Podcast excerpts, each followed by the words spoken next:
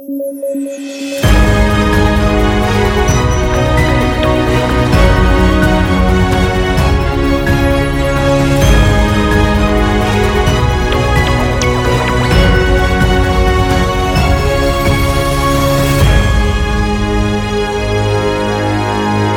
Buenas noches y bienvenidos a Debate, el podcast de coyuntura de sudaca.p. Yo soy Paolo Benza y estoy como todas las noches con Alexandra Ames y David Rivera para comentar lo más importante del día. Y antes de comentar lo más importante del día, eh, creo que es importante terminar la colita de lo, que, de lo que estábamos comentando en el podcast anterior, que es la vacuna peruana que cuyos plazos han sido estimados por el científico Mirko Simic, que es una persona...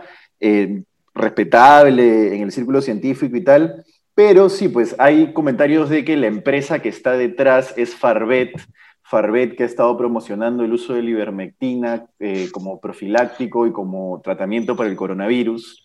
Eh, y bueno, creo que una cosa no anula la otra, pero sí es bueno tenerlo claro, por lo menos es bueno tenerlo claro. Creo que el hecho de que una empresa esté financiando un emprendimiento este, netamente como financista, y que ese emprendimiento esté guiado, dirigido por un científico respetable, no anula eh, lo que la empresa financia aparte o el negocio que haga la empresa, lo que el, científico esté desarrollando, ¿no? Pero, David, tú entiendo que tienes un poco más de insight sobre Mirko. Sí, ayer, ayer pues, este, como el tema salió repentinamente, les comenté quién era Mirko Simic, y luego, pues, de lo de Farbet me puse también a preguntar un poquito más sobre el asunto, ¿no?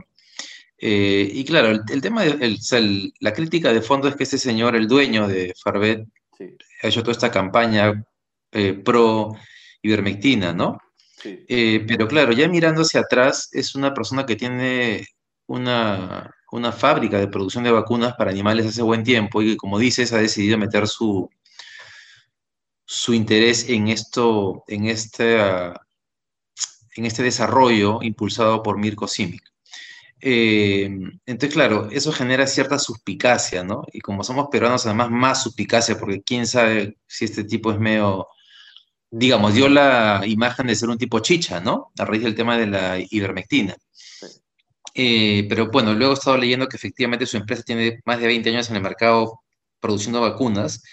Y ayer en las entrevistas que dio Mirko Simic, dijo una cosa que a mí me sorprendió, porque dijo que en, o sea, ya han firmado un acuerdo con un consorcio europeo y que más allá del tiempo que les demore el desarrollo final, que lo estimaban en 6, 7 meses, la planta de producción va a estar a fines de abril en el Perú, una planta para producir entre 20 millones y 30 millones de dosis. Entonces es como un anuncio súper este, súper potente, ¿no? Digo, yo espero que sea verdad que tienen el acuerdo, porque es un anuncio tan relevante en este contexto que, que sería una pena y una decepción que no sea.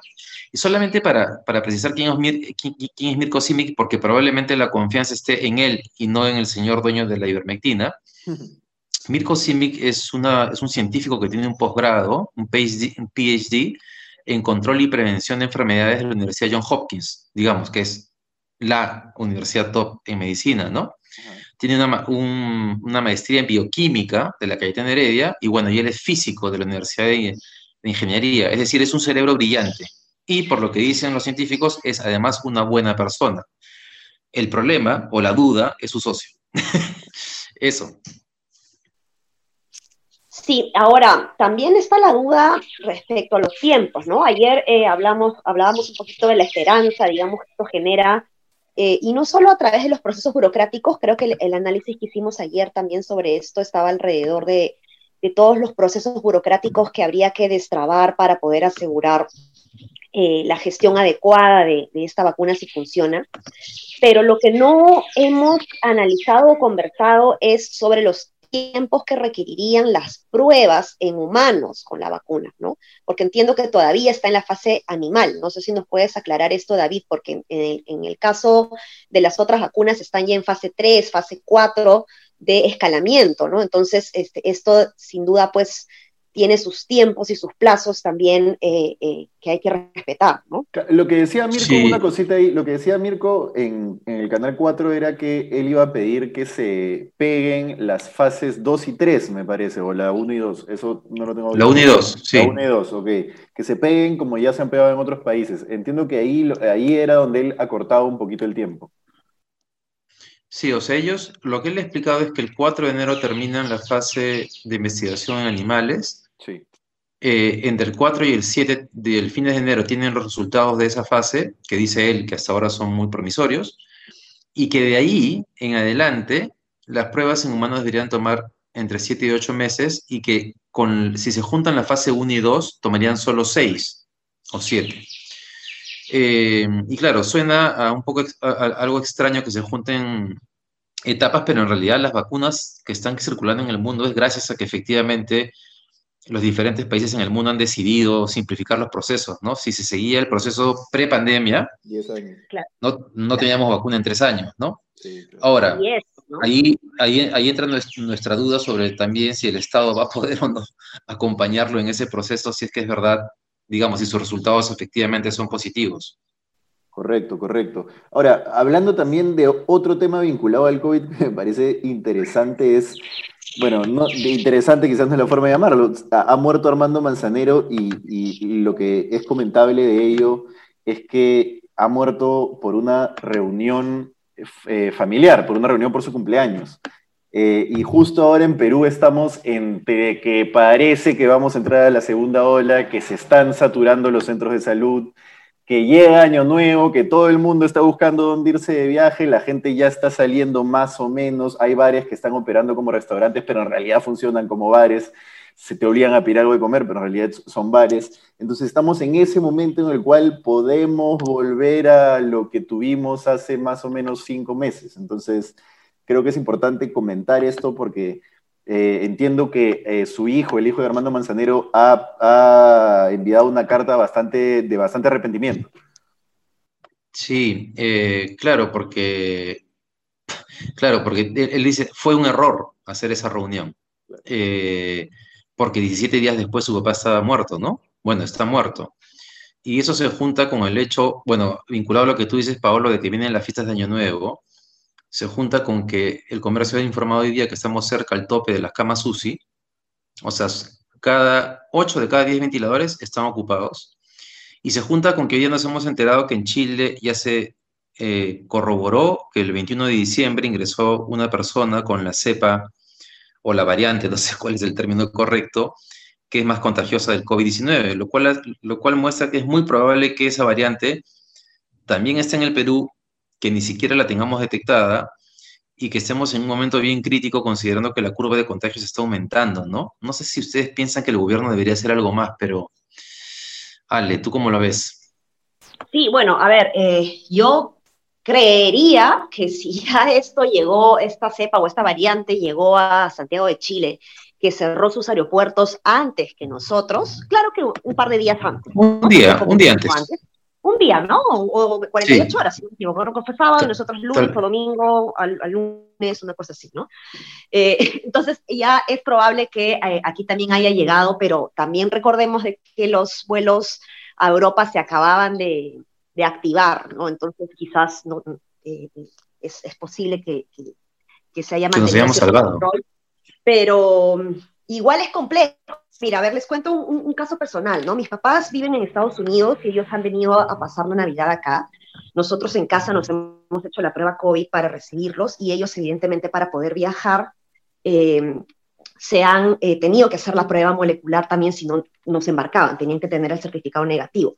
Pero lo que me comentan ellos es que afuera en el aeropuerto los separan, ¿no? Al momento de hacer la cola, mantengan su distancia, mantengan su distancia, pero que luego el vuelo está lleno y están todos pegaditos, no hay separación. Entonces, eh, a la hora que se paran para recoger los bolsos, también se apilan y luego los separan en el aeropuerto. Entonces ellos me decían, es un poco raro que nos obliguen a separarnos por momentos cuando por otros momentos simplemente estamos totalmente hacinados, ¿no? Este, entonces, bueno, es posible pues que, que se pueda colar por ahí el, el, el bicho, no decirlo de otra manera, porque mm, tenemos pues esta situación de que, eh, o sea, la prueba tiene que ser con 48 horas de anticipación como, como mínimo, como máximo. Entonces, eh, es posible pues que en esas 48 horas alguien no haya guardado los cuidados del caso y se haya contagiado camino al aeropuerto, por ejemplo, ¿no? Entonces, este, es, es complicado, ¿no? Y lo que tú dices, David, de la segunda ola, pues mirándolo a nivel nacional, evidentemente tenemos que cuidarnos. A nivel nacional nos estamos quedando sin camas UCI, pero entiendo que hay regiones en donde ya no hay necesariamente esta disponibilidad. Si hablamos de una posibilidad de segunda ola, yo me atrevería a decir que ya estamos en una segunda ola en el norte, ¿no? En donde se mantiene además un 5 o 6% de letalidad, ¿no? Ahora, Así la, es. La, gran pregunta para, este tema es si eso eh, debería implicar que el gobierno de Sagasti empiece a cerrar comercio. No, no lo mm. sé. Yo, yo ahí soy escéptico. ¿no? Creo que, que digamos, eh, hemos pasado una primera ola devastadora, casi un tsunami, y ahora lo que viene quizás ya no sea tan fuerte. No lo sé, la verdad que no lo sé, no lo sé. Sí, no, tal vez no, no comercio, pero tal vez, y estamos hablando sin ser epidemiólogos, ¿no? Pero Totalmente. simplemente por intuición, y de la experiencia de la primera ola, tal vez sí pensar que en Año Nuevo se requiere algo más que simplemente prohibir los autos privados, ¿no?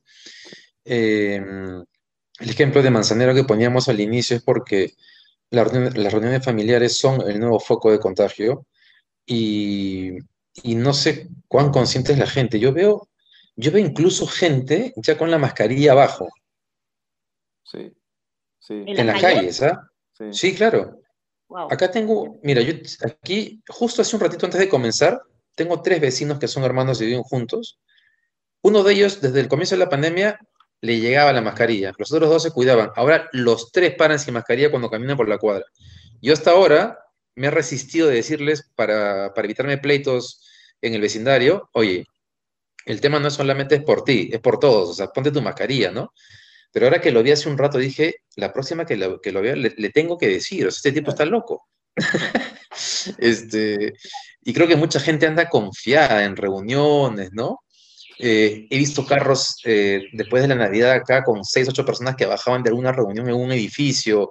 Este, yo sí creo que la gente anda un poquito confiada y no, y no muy consciente de que estamos entrando a una segunda ola. Y tal vez por eso el gobierno requiera tomar algún tipo de medidas adicionales, pero como dice Pablo, cerrar comercio no necesariamente, ¿no?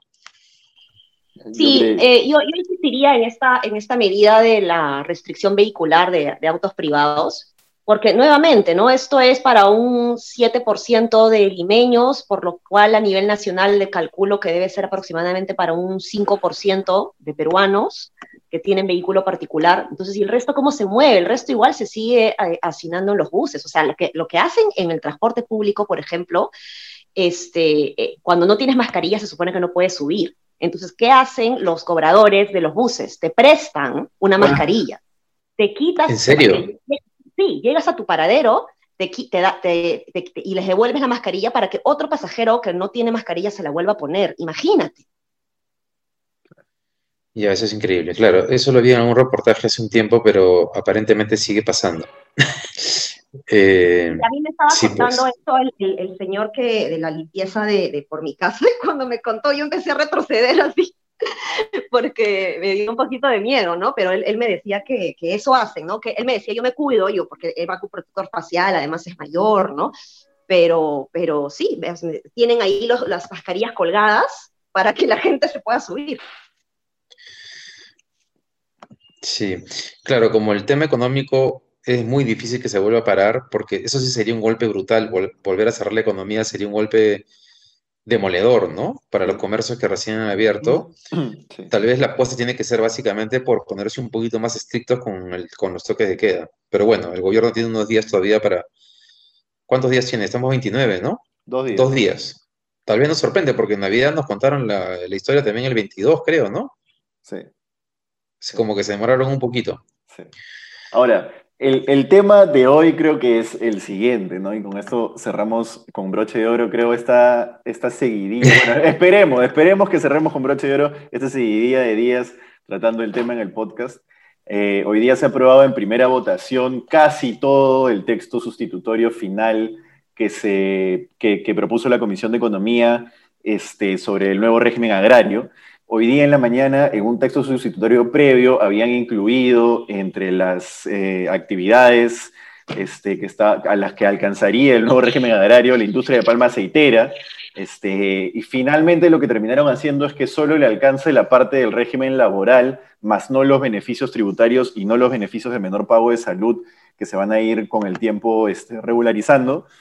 Eh, pero bueno, ese, era ese es un lobby que hizo Fernando Meléndez de APP, este, congresista por Loreto. Eh, pero finalmente se ha aprobado en primera votación el nuevo régimen agrario 29 de diciembre. ¿Cómo ven que esto va a ser tomado por las personas que han estado bloqueando carreteras durante los últimos días? Tengo una duda. Dale, dale, dale, dale, dale, porque tú has hecho una columna muy interesante el día de hoy, además, sobre, sobre este tema. Sí, tengo una duda sobre si los trabajadores van a aceptar o no, porque tengo la impresión que está como en el límite, ¿no? Sí. Porque les han dado el 30%, que es más al 20% que se estuvo discutiendo en los últimos días, sí. y que implica 279 soles adicionales, no remunerables, o sea, sin CTS, sin, sin gratis. Eh, entonces yo imagino que deben estar pensándose si es que van a aceptar o no van a aceptar, ¿no?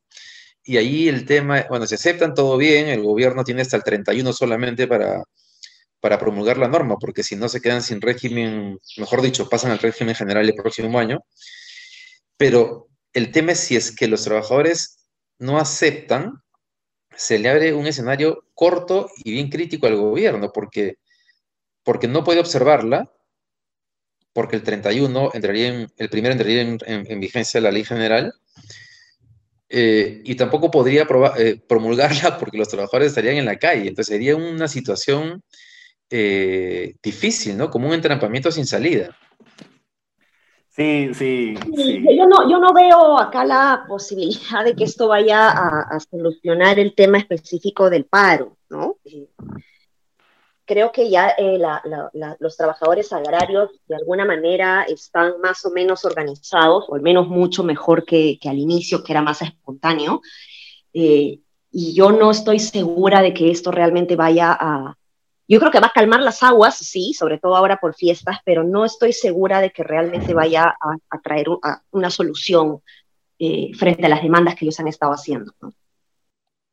O sea, ¿crees que si se calman va a ser temporalmente?